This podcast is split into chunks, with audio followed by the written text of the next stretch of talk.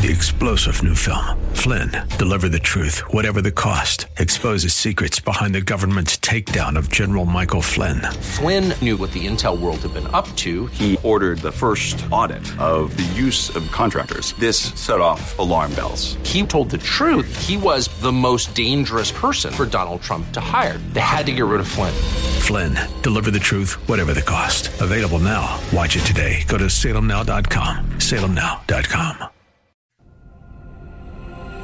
Welcome to Caregiver SOS on air, presented by the WellMed Charitable Foundation, a program providing help and information for our caregivers who are vital to the health and welfare of so many people in our community.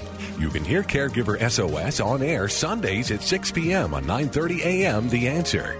And now here are your hosts, Ron Aaron and Carol Zernial. Well, thank you very much, and welcome to Caregiver SOS on air. I'm Ron Aaron, along with our co-host Carol Zernial.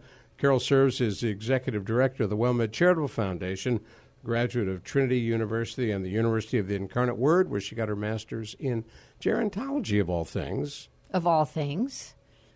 That's a few years ago. How did you pick gerontology? Well, you know, um, I was hanging out with older persons um, at the time, kind of for fun, and I thought, wow, this is more fun than working in a corporation, which I was doing at the time. So I switched careers.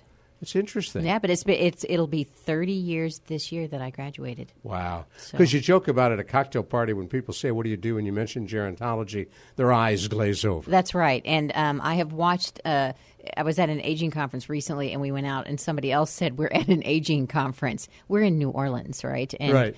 People Right. want to have fun. It's like going to Vegas, and their eyes glazed over, and they were just like, "Oh, please get out of the car. I don't want to talk to you anymore." That's funny. so, from that experience, though, you've spent a lot of years from working with ACOG, Area Agency on Aging, and, and uh, on government, and other, all focused on issues involving seniors. Right. And what I have learned over the years is ageism is still as rampant today um, as it was 30 years ago. We've really made so little progress. I can't tell you how many times I say to my wife, "You know, that's ageism." Right, and and how many times my son, because I've been beating him up his whole life, will say, "That's ageist, isn't it, mom? Is this ageist, mom?" And I'll Well, say. "Yeah." So he recognizes it, or he'll say, "Now this is a little ageist, but Well, That's how they slip it in. yeah, slipping." I'm like, "No, you can't talk. You can't. It's not funny." I have Go, to tell Ben, "It's not funny. It's not. It's a little race. It's a little ageist." Well, you've It's got some funny. good news because we talk a lot about diet and exercise on on this program on Caregiver SOS on air. And by the way, before we go on, I want to remind folks who are listening, we're going to be talking in just a couple of moments with uh, broadcaster and writer Richard Harris, who wrote a really powerful story about the Supreme Court Justice Sandra Day O'Connor and caregiving, and now her battle with Alzheimer's, and that'll be coming up. Well, and Richard Harris has such a distinguished career in journalism. He has done it I'm sorry that we don't have at least three days to ask him about all of his fascinating stories. I mean, he was telling us before the air, uh, we you know this today that he had you know celebrated Passover the day that um, Hong Kong was handed over to China. Wow. N- not all of us were there that day. Yeah, he used to work and still works with Ted Koppel, Right, former yeah. ABC broadcaster. That's right. So they were hanging out in uh, hanging in out Hong in, Kong. in Hong Kong for the Wow. big exchange, and that just happened to be a high holiday.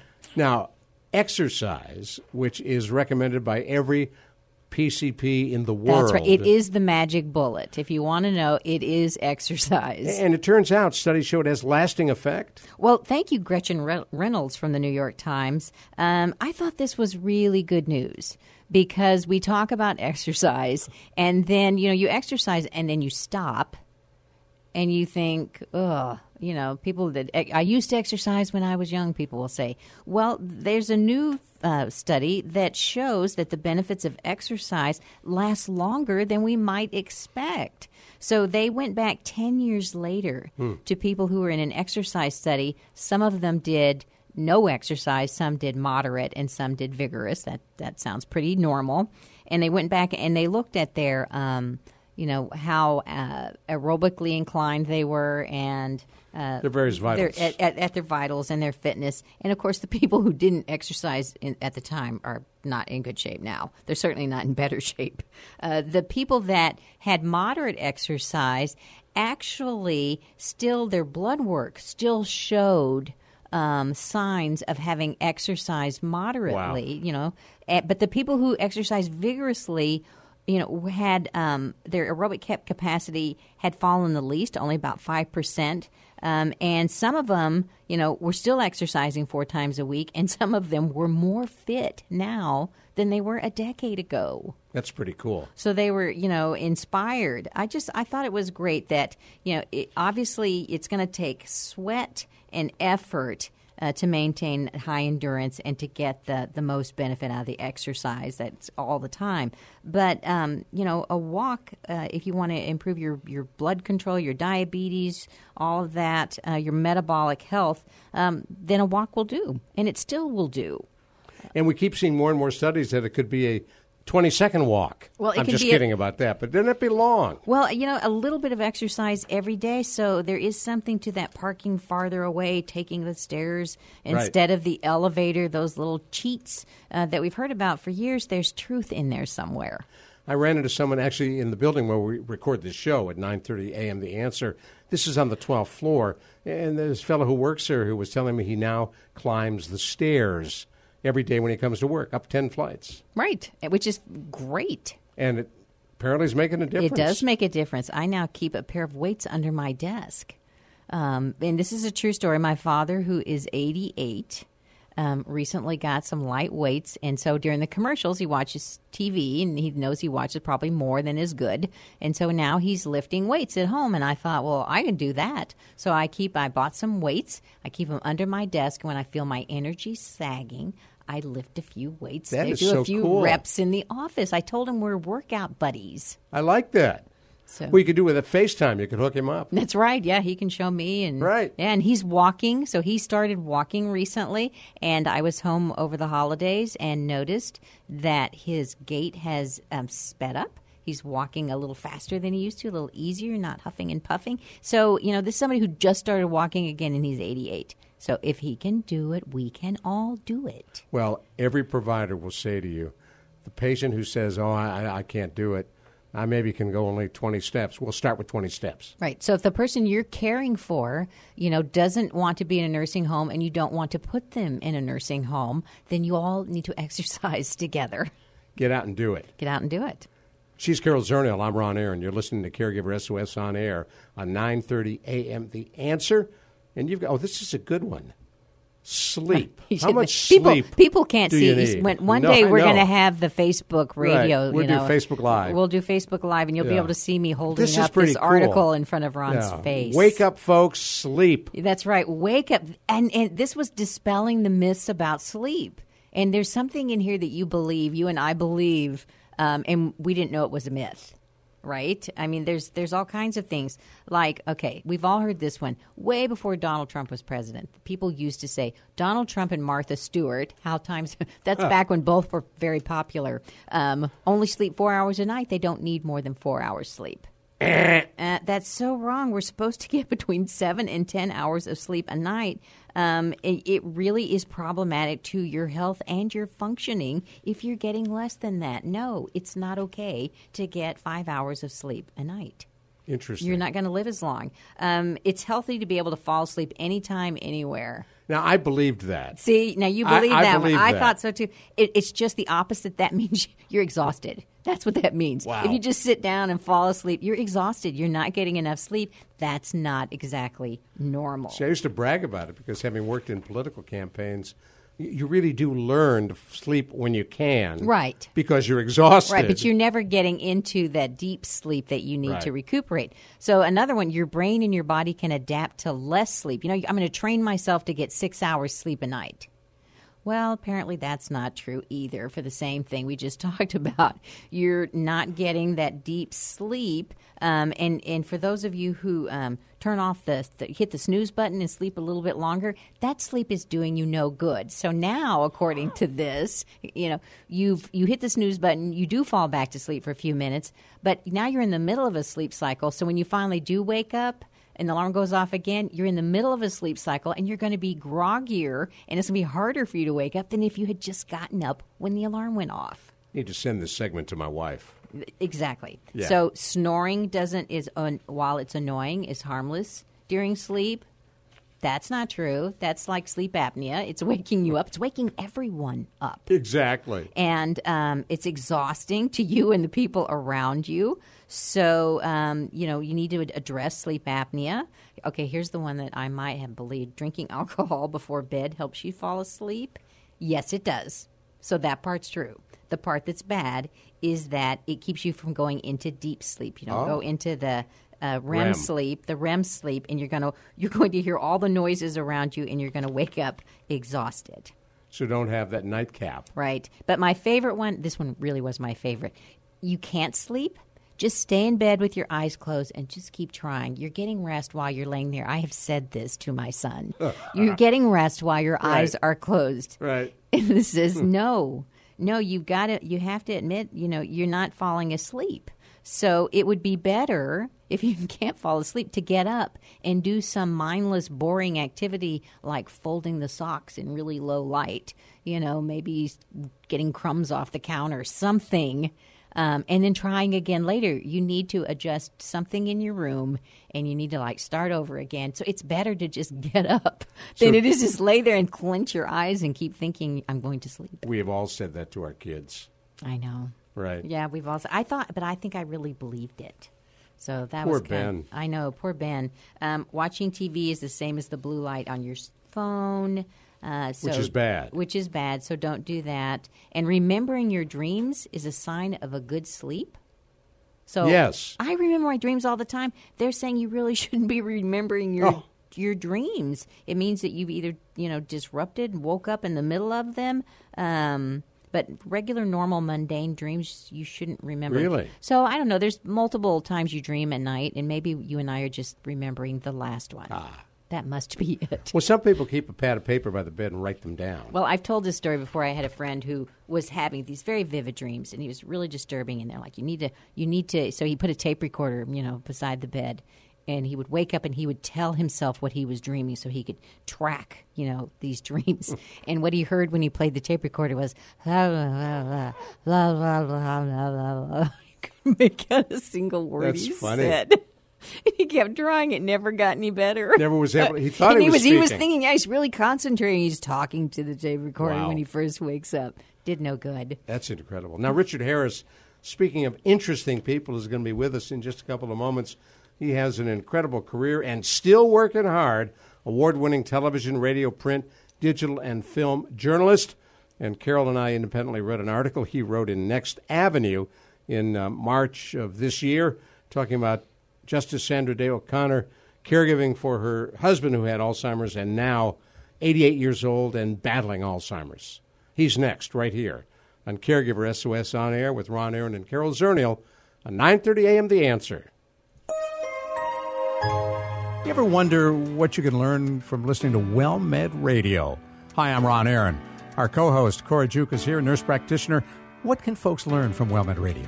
You know, we talk about a lot of things such as chronic disease management, how to manage your diabetes, your blood pressure, but we also talk about social issues such as what WellMed offers and what you can do to improve your health and improve your life. You can catch WellMed Radio Sundays at 5 p.m. on 9:30 a.m. The Answer.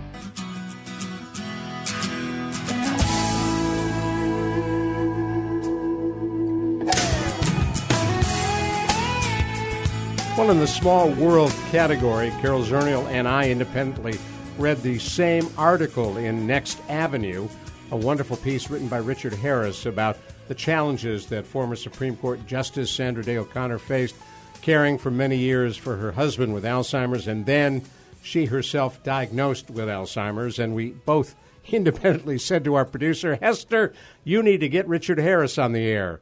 Well, guess what? She did it, and he is with us. Richard Harris joins us on our Caregiver SOS on air hotline. A long and distinguished career. We don't want this to sound like an obit, but do you think of all the stuff that you have done, Richard? It's quite a bit in broadcasting, and we're delighted you're with us. Thank you. Happy to be here. When you wrote about uh, uh, Sandra Day O'Connor, you had interviewed uh, her son, and, and, you talked to Evan Thomas, who published recently a book about her. Uh, how did you get into the story about uh, the struggles she faced caring first for her husband and then for herself? Can I take a moment of uh, a personal? Uh, uh, I, I just want to start with uh, that this really was an accidental story. It was completely unplanned, and I wanted to tell you about another accidental story, and I will quickly get sure. back to Sandra Day O'Connor, but I think it will help tell the listener how some of the stories in journalism come about. This was um, back in 1995. I'm, I'm originally from the Boston area, though I've lived in Washington for more than 40 years. I'm a faithful reader of the Boston Globe, so when I was thumbing through the Globe one morning in the spring of 95 at the offices of Nightline, where I worked for 19 years, I came across this headline that stopped me cold. A professor's final course, his own death.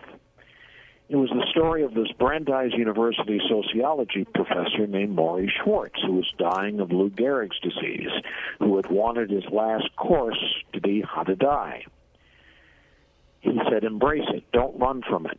That's really the shorthand. He had a living funeral, so all of his friends could say nice things about him, and he would hear it.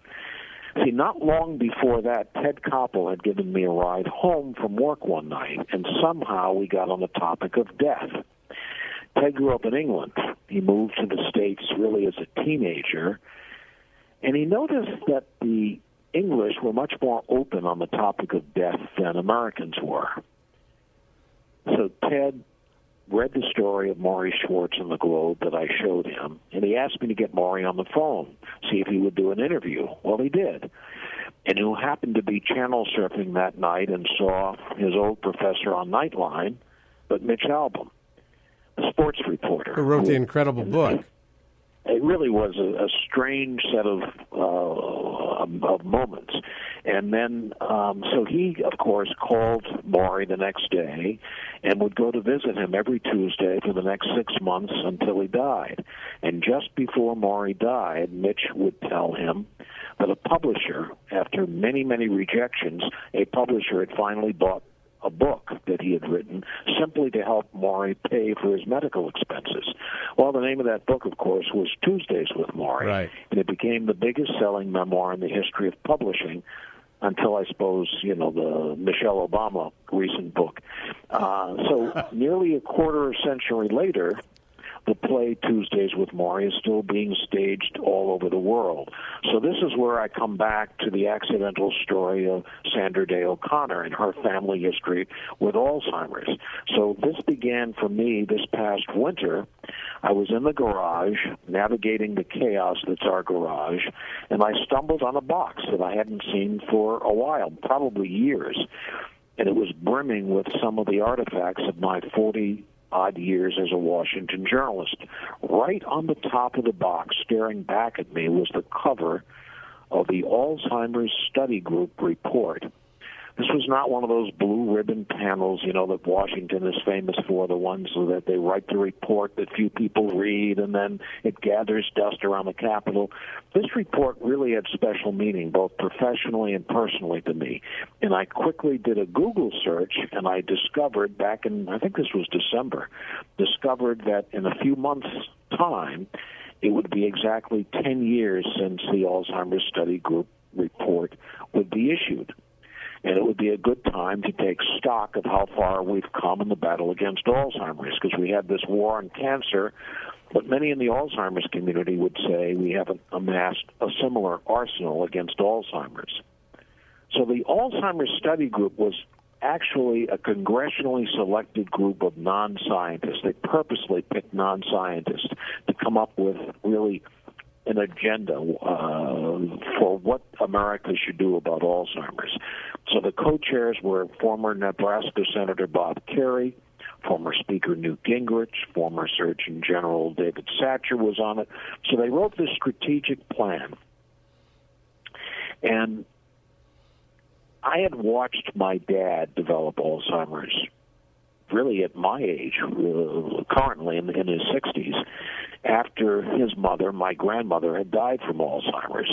And, and you can understand that my sister and I were more than a little interested in the topic and efforts to find a treatment or a cure. So when I was director of afternoon programming at NPR, in charge of all the afternoon shows, uh, such as All Things Considered and Talk of the Nation, I heard that members of the Alzheimer's Study Group would be issuing their final report and testify before Congress. So I contacted a friend at the Alzheimer's Association, and he arranged for three members of the Alzheimer's Study Group, Newt Gingrich, David Satcher, and Justice Sandra Day O'Connor, to appear on my NPR program for an hour and take calls around the nation. So, what was chilling for me over the past few months when I looked back at the transcript of that show was Sandra Day O'Connor saying on the air that you know five million Americans had the disease back in 2009, and it would grow by 50 percent over the next 20 years if sufficient money wasn't invested in research. Now, little did anyone know that just five years later, she would be diagnosed with dementia. They they said dementia, probably Alzheimer's, because you never know whether it's actually Alzheimer's until after autopsy. All right, now, Richard, hold that thought. You, you know how ahead. this works, so people who just joined us want to know who they're listening to. You're listening to Caregiver SOS on air. I'm Ron Aaron, along with Richard Harris, and our co-host Carol Zernial is here. Richard is talking about, uh, as a result of some work he'd done uh, on the Alzheimer's report, uh, how he hooked up and wrote a piece about Sandra Day O'Connor not only caring for her husband for many years with Alzheimer's, but then struggling with the disease herself. Absolutely. And you know what? What I didn't realize was the extent. I knew about her husband having Alzheimer's, and uh, but I, what I didn't know going into this uh, uh, story was that she had actually lost her mother and her aunt to Alzheimer's um, before she lost her her uh, her husband, and of course um, she had been diagnosed. Uh, what probably uh, four years ago now. Um, so she left uh, the a matter of fact, she left the Supreme Court to take care of John, uh, who had Alzheimer's, uh, and and his situation was really deteriorating. So they put him in this Alzheimer's facility just months after she retired, and she would later tell you know, Evan Thomas, uh, who was writing the book that came out this month about her, that it was probably the biggest mistake, the dumbest thing she ever did, uh, because she thought she was sort of paying him back. He was in a prestigious law firm in Phoenix when she was uh, confirmed to be on the Supreme Court. So he left Phoenix for her, and she felt it was only right at the time of his need with Alzheimer's to return the favor. So she left the court, she was only 75, which is young by Supreme Court standards. Uh, Right. John Paul Stevens, I think, was 90 when he uh, when he retired, um, and and so last October, uh, which as I said was about four years after she was diagnosed, she issued an open letter and announced to the world that she had been diagnosed with dementia and she was no longer able to participate in uh, public life. Now, one of the things you write about in your Next Avenue piece, which is so incredibly powerful, uh, she would go to visit him. Ultimately, she had to put him into a memory unit, uh, and he struck up a relationship with a woman there, and she'd go into the home, and there he was sitting holding hands with another woman. Yeah. Uh, you know, I, I think it, it, it, according to Jay, it was not an easy That's thing. Jay, at her son. But then I think she got some peace from it because she realized that as frustrating and as difficult as it is for a patient to experience Alzheimer's, if there is something in his life that he can experience that gives him comfort or pleasure or whatever you want to call it, that's a good thing. And I think that she derived ultimately some comfort from the fact that he had somebody at the at the facility. Well, now you mentioned in that opening um, that she felt like it was a mistake that she had placed him in the memory care. No, that unit? she'd left the Supreme Oh, Court. that she'd left the Yeah, that she Supreme left the Court. Supreme Court. So Yeah, why did she feel like that was such a mistake? points.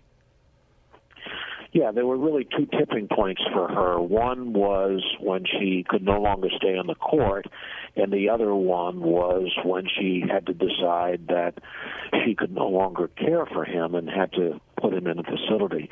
And you know, my my mom went through the same thing with my dad. And what people who have never been through this uh, don't realize, and it's one of the one of the things I give a lot of credit to uh, Jay O'Connor, uh, Sandra Day O'Connor's youngest son, who talked with me, that he opened up the family's you know, kind of privacy to the world in order to tell the story and perhaps help other people.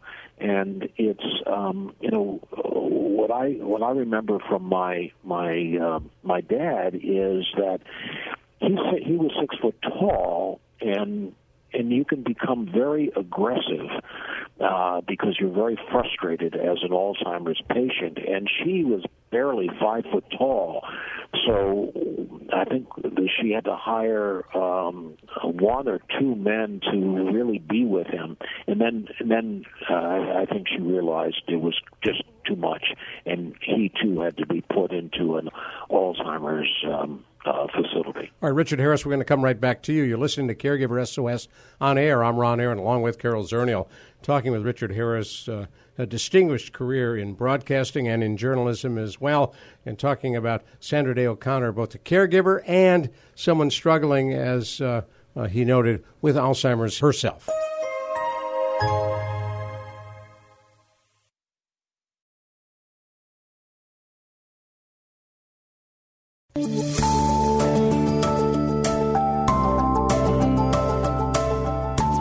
Fascinating conversation with journalist and broadcaster Richard Harris about Sandra Day O'Connor and her family, talking about uh, uh, her struggle both as a caregiver and as someone struggling with Alzheimer's. I'm Ron Aaron, along with our co host Carol Zernial, and Richard Harris is on our Caregiver SOS on air hotline. Well, um, Richard, you were you were talking before the break about how um, Sandra Day O'Connor would walk in to see her husband, and he was holding hands with somebody else, and that she was able to make peace with that. And I was reminded by um, a neurologist that we work with, uh, neuropsychologist, excuse me, that talks about you know how how difficult it is to have Alzheimer's and how isolating and lonely it feels. And he said, you know, if you uh, watch people with Alzheimer's, it's not unusual to see them reach out for some sort of human contact in whatever facility. You know, in this case, it you know it was her husband picking up with another another woman to hold hands, but a lot of times you'll see women holding hands or men holding hands uh, because just that that comfort that they need and they don't always get uh, in a facility or can't feel it. Yeah, it's uh, you know again, uh, unless you've walked in the shoes and you've seen the dynamics that go on inside a family, this is why um, uh, there's such a big push to um, uh, fund Alzheimer's research because um, it, it really is, I think, at this point, the only major disease for which there is no treatment and no cure. Right. And, well, you know, one of the big problems was early on very and, and strangely, um, uh, four hundred forty-eight million dollars sounds like a lot of money, but not when you're talking about compared to the money that would be allocated for cancer research. So that four hundred forty-eight million dollars from ten years ago is now two point three billion dollars given to research, but it's a very long pipeline from the time the money is allocated until the research is um, uh, underway, and ironically uh, and sadly, while I was writing this story, that same week, they had a major setback and clinical trials were stopped on a very promising drug uh, that was that you know, it was part of this theory that Alzheimer's is caused by a buildup of uh, beta amyloid protein in the brain. But uh, apparently, given the uh, clinical trials being stopped, um, there's now question whether that theory is is accurate. So it's it's um, uh, it is a very difficult, um, long road, and um, uh, I just hope, you know, not just because I'm a family member and my my dad had it, my grandmother had it, but for everybody who is looking for um, a way to uh, end this scourge, uh, you're hoping that there's some breakthrough soon. Well, and I think that what the story that you wrote and what just Sandra Day O'Connor telling the world that she had Alzheimer's is giving voice to those who live with the disease. And that's something that has definitely changed in the last five years, where we are finally hearing from people who have Alzheimer's, um, and that could be the you know one of the the best uh, pushes we get towards funding more research.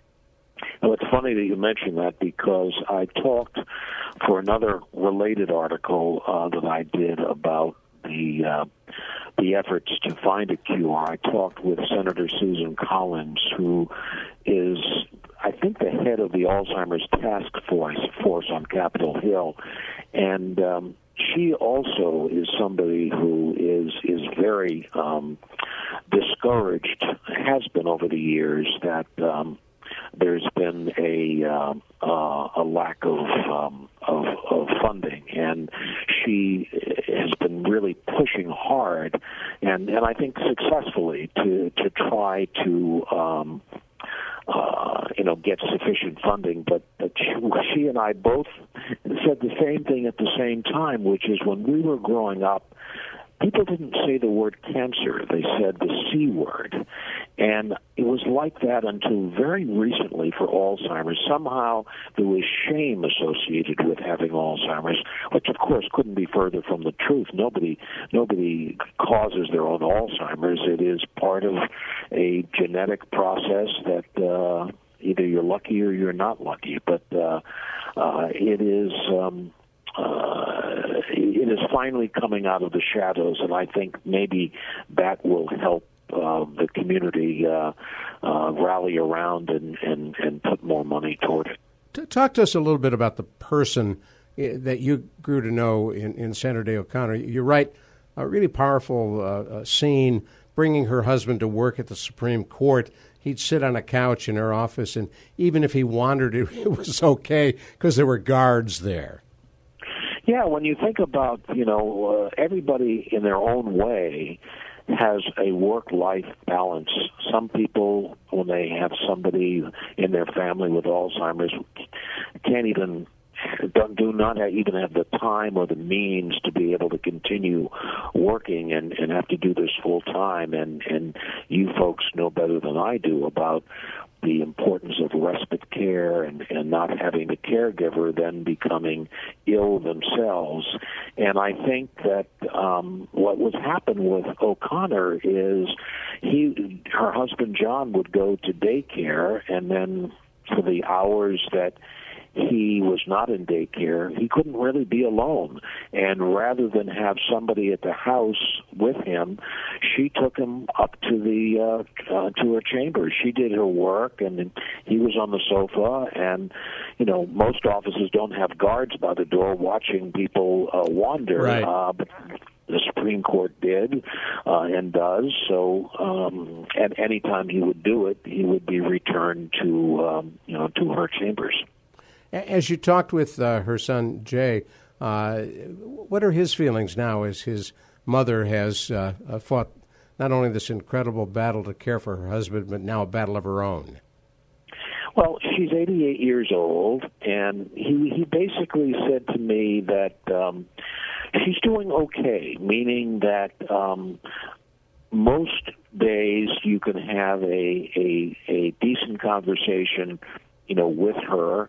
Uh, but he notices maybe every six months a a change in her, and um, uh, you know, depending on the time of the day, he says you can still have a good conversation, but five minutes later you might have the same conversation. That's just the way it goes with Alzheimer's. Well, and that's very as as we've talked about for the people that are listening with Alzheimer's, it's fairly common with the stair step down where about every 6 months or every time period, you know, they're on a plateau for a while and then boom, there's just a noticeable drop and they'll stay there for a while. So that's not unusual. And you write that she was in denial, that she uh, knew there was a problem, she was seeing a problem, but simply didn't want to admit it.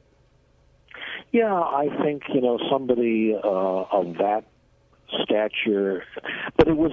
I think it was as much having gone through this with her own mother, her own aunt, her own father, her own husband. Um, I, I think it, it it almost becomes unbearable to think that this is about to happen to you as well. And I think that's probably she was so knowledgeable, intimately knowledgeable about how devastating this you know what they call the long goodbye is, and um, uh, it, it it it is a a very very sad. Um, uh, punctuation mark on her life, but um, you know, Jay tells me that you know she is happy and and that um, um, and you know she is not in any you know pain or anything like that. Um, so it, it's um, you know, and I, I did ask him the question that that every family who has members with Alzheimer's, you know, talk about, which is uh, how worried how worried are you? And and um, you know, he, he, of course he's worried, and just like my sister and I are worried. But but you know, and I ended the piece with you know his quote. He says, you know, life goes on, and you just need to to plow through. You you can't you can't become paralyzed with the idea that you're you're about to um, become another Alzheimer's patient because the genetic makeup may may be different. Now, how are you doing? You had, uh, according to the information that uh, I read, you had a stroke in 2000. You recovered from it. Uh, is there much of a correlation between stroke and onset of Alzheimer's at some point? I don't. I don't know that there is, but uh, you know, I have to tell you that um, I cannot be more grateful uh, for obviously the medical help. Uh, it was a fairly serious stroke, and I had a little bit of a precursor three months earlier. This was back in the year 2000, and um, when I when I recovered from the stroke, uh, Ted Koppel said, "You know what you really should do is do a Nightline program on stroke because it's the third leading killer, at least it was at that time, and people need to know that there's something unlike Alzheimer's. You can actually do a lot of good by getting to the hospital in a couple of hours. So." I said, Ted, you know, I'm a behind the scenes guy. I'm not really in front of the camera kind of guy. And he said, you know, you really should do this. It, will it will do a lot of good. And I did. And I have to tell you, of all the experiences I've had over the years in journalism, I'm perhaps proudest of this simply because we started to get emails the day after the program saying, I recognize the signs of stroke in my loved one I got them to the hospital. You helped save their life. Now, I did not get into journalism to save people's lives. As a matter of fact, we used to joke in the newsroom to say this is not brain surgery television. Right. And um, it, it just gave me an immense amount of satisfaction to know there was even one person, let alone dozens that we got emails from, who felt that we had helped them. So that that that part of my stroke, uh, I, I would not wish that on anybody. But having had the stroke, the fact that I could telegraph to um, the outside world about what you can do if you see the signs of stroke, that that made me feel uh, feel very good. Well, you know, and that's, but it's such an important um, lesson that we have learned that probably until about the time you did that, maybe it was your report that minutes matter in a stroke, and the fact that you are right now on the show and and seeing how far people come can come back such a long ways from a stroke. A, if they get you know early medical attention, and B, that's you know it's we're resilient people, and so the acronym is FAST facial and, and all of the other aspects that to go say that it, neither one of us can name. No, fast. but the key, you, you had a uh, clot or hemorrhagic stroke. No, I, I actually had it, it was a, an ischemic stroke, Ischemic, and right. this, Okay. this was caused was kind of a birth defect that I didn't know I had. Wow. Most people have one vertebral artery going up each side of the neck. I had two. One of them was weak and gave off a clot, but my neurologist said the good news is it's lodged in a dead end, so he did not think I'd have any future problems, and I I haven't. And um, uh, again, looking at the happy side of stroke, um, he arranged uh, a few months after I got out of the hospital. To, they were doing Stroke Day at the Baltimore Orioles Stadium, so he had me throw out the first ball. So that was Oh, that that's was, cool. Uh, that was fun. I have to ask you, did you bounce it or get it over the plate? Well, I made it. I just got it to the plate, but not. Uh, I, I don't think the Orioles were about to hire me. That's a lot of pressure. We are flat out of time. I thank you so much for joining us. And for folks who haven't read the Next Avenue article, it was March 2019, just a few weeks ago. And Richard Harris, we could go on for another several hours. You're a delight to talk to, as I'm sure you're uh, not, you know, you often hear that. So we'll try to get you back at some point. Thanks very much. Appreciate it. Thanks. Take care. And happy Passover. That's fascinating. Well, it stuff. is. I mean, I feel like this is another Forrest Gump moment that if we could sit Richard Harris down and go through everything That that, he done. has done and all the people that he's talked to, we would see that he was at turning points of history so many times. Well, it's unbelievable. He talked to Gary Hart uh, following the Donna Rice affair. Nelson Mandela, the interview right after he Right. got out of prison, the Newtown, Connecticut shootings, you know, Right. talking about guns in America. Unbelievable. Yeah. Why don't we do Take 10 next? Let's do. Right here on Caregiver SOS on air. You ever wonder what you can learn from listening to WellMed Radio? Hi, I'm Ron Aaron. Our co host, Cora Juke, is here, nurse practitioner. What can folks learn from WellMed Radio? You know, we talk about a lot of things such as chronic disease management, how to manage your diabetes, your blood pressure, but we also talk about social issues such as what WellMed offers and what you can do to improve your health and improve your life. You can catch WellMed Radio Sundays at 5 p.m. on 9:30 a.m. The Answer. As you know, if you're a regular listener to Caregiver SOS on air, we bring you Take 10 at the completion of each and every one of our programs. We're joined by Dr. Jamie Huysman on our Caregiver SOS on air hotline, a nationally known psychotherapist and an expert on caregiving and addictions. Carol Zernial is here, and I'm Ron Aaron, along with you as well. This topic, caring for someone who really doesn't have anything except old age. Well, you know, a lot of times we talk about caregivers. They dealing with someone with Parkinson's. They've got Alzheimer's. Someone has cancer. But there are a lot of people out there who are caring for someone who just has grown frail. And this is a long term, slow commitment. It's not sexy. It doesn't have a name. So, Jamie, psychologically, is it different to just deal with the humdrum old age of life? Um, you know, is it any harder when something just goes on and on with no end in sight than it is to know exactly what you're dealing with? You know, because you kind of have a roadmap when you have a disease of what might happen next.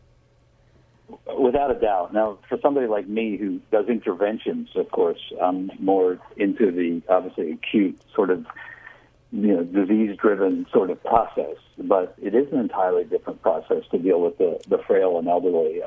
Uh, the vulnerability over time is is much different, and um, you know, with a disease, you kind of study up. You become Dr. Google, if you will, and go on, or you ask friends, or you have some already, you know, some sort of projection in your mind about how things are going to go. In terms of dealing with the, the frail and, and elderly as they grow older, slower, you're looking at things that are associated, you know, uh, with how well they can take stresses and how vulnerable are they and and how what's their age and monitoring their weight loss and and, and, and their ability to walk and actually to do any task. So it happens over a period of time.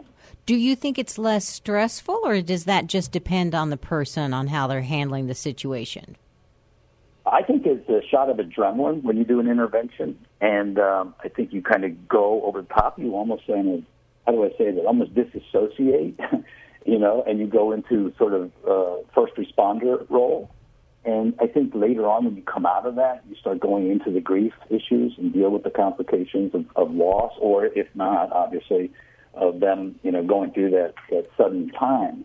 I think though, when you're vulnerable, uh, both as a caregiver and as, as the caree and as a loved one, uh, and, and you're actually taking this in a long kind of slow mo process, I do think you're much more conscious, and I think it does become much more difficult and sometimes much more strenuous over time.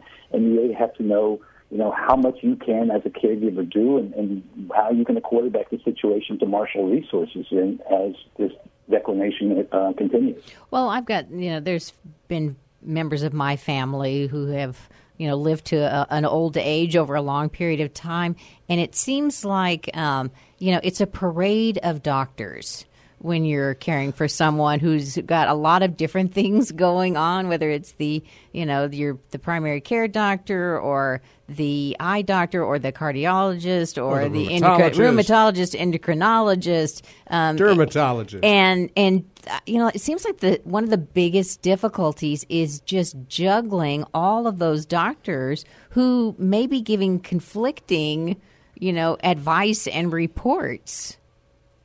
I so agree with you, Carol, and I think that that's one of the reasons why groups like WellMed, who literally can coordinate care in the proper manner to be able to take it from the hospitalist to the, the, the, the community doctors, the primary care doctors, and the specialists, and to look at outcomes and to try to corral all this, you know, information. I think it's just it's critical uh, to to have a group like that, and I think that's the future of of Medicare, where it's all going to go to. Well, what about um, you know, I was talking to someone the other day because their mother is a diabetic. She's 93. They've been taking care of her for years and she just loves ice cream. the real ice cream. So, you know, what about choice? When we're caring for someone who has lived a long time and they're making decisions, you know, they're, they're getting older and frailer, they want to make decisions and have control of their life and they have their faculties. You know, what advice would you give to caregivers in situations like that? You know, it's not clinical advice, it's personal advice because we've been going through this with my father, and of course, to intervene literally on his wife, who's a caregiver who doesn't allow him, you know, anything that's off the, the beaten track to try to keep him going for, you know, as long as he can. We, we, we just sat down and, and my sister and I said that's, that's not acceptable, really. At this stage in my father's life, he could make his own choices within moderation and we can all help him with his own choices. But to lose your autonomy and, and to lose actually the fun stuff, if you will, that you find fun in this process, I think is too much to ask of, of your loved one. That's only my personal sort of uh, of look at it. Obviously, people in different disease states may have a different kind of connection where their body chemistry is, is at stake. But with my father, especially with the say the frail and elderly, you kind of have to let them be. Well, I, I'm relieved to hear you say that because we did smuggle a few beers into the nursing home for my uncle on occasion. Well, my mother's PCP, my, my mother had high cholesterol and she was 91. And the doctor said, Don't worry about it. Evelyn, eat what you want.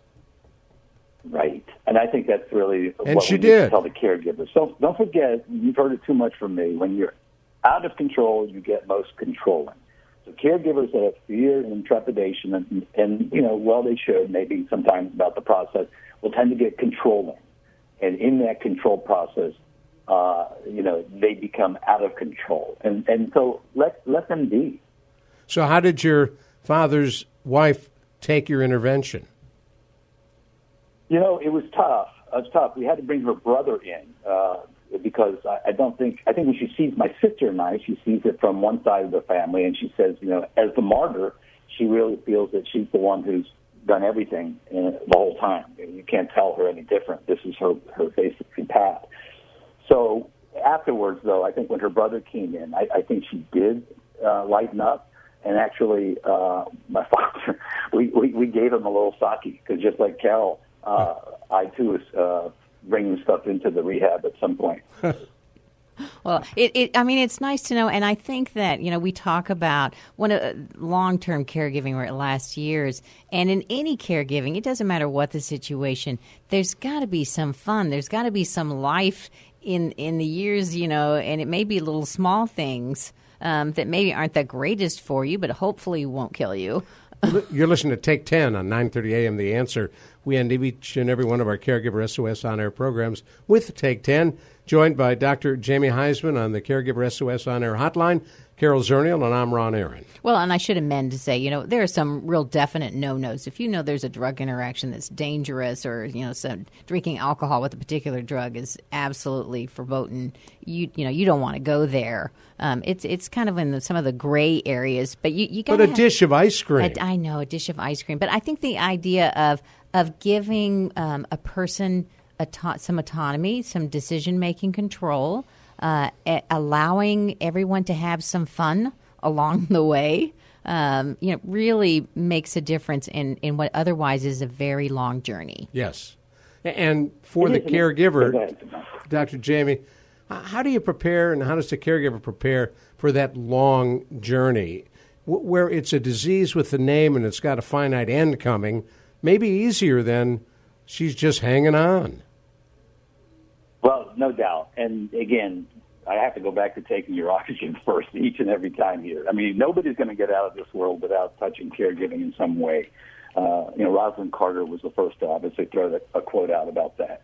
So if we do know that's coming in any way, shape, or form, and with the frail and elderly, we always know it's coming. It's time to really take care of your medical health, your psychological health, and and obviously your spiritual or social health. Uh, you isolating, or your loved one isolating, or you know, dealing with depression, agitation, sleep issues. Um, all this comes into the same sort of um, greenhouse, if you will. So you have to take care of yourself, and it'll be the best thing for your loved one along the way to to take that time for yourself to get stronger and get your two feet on the ground.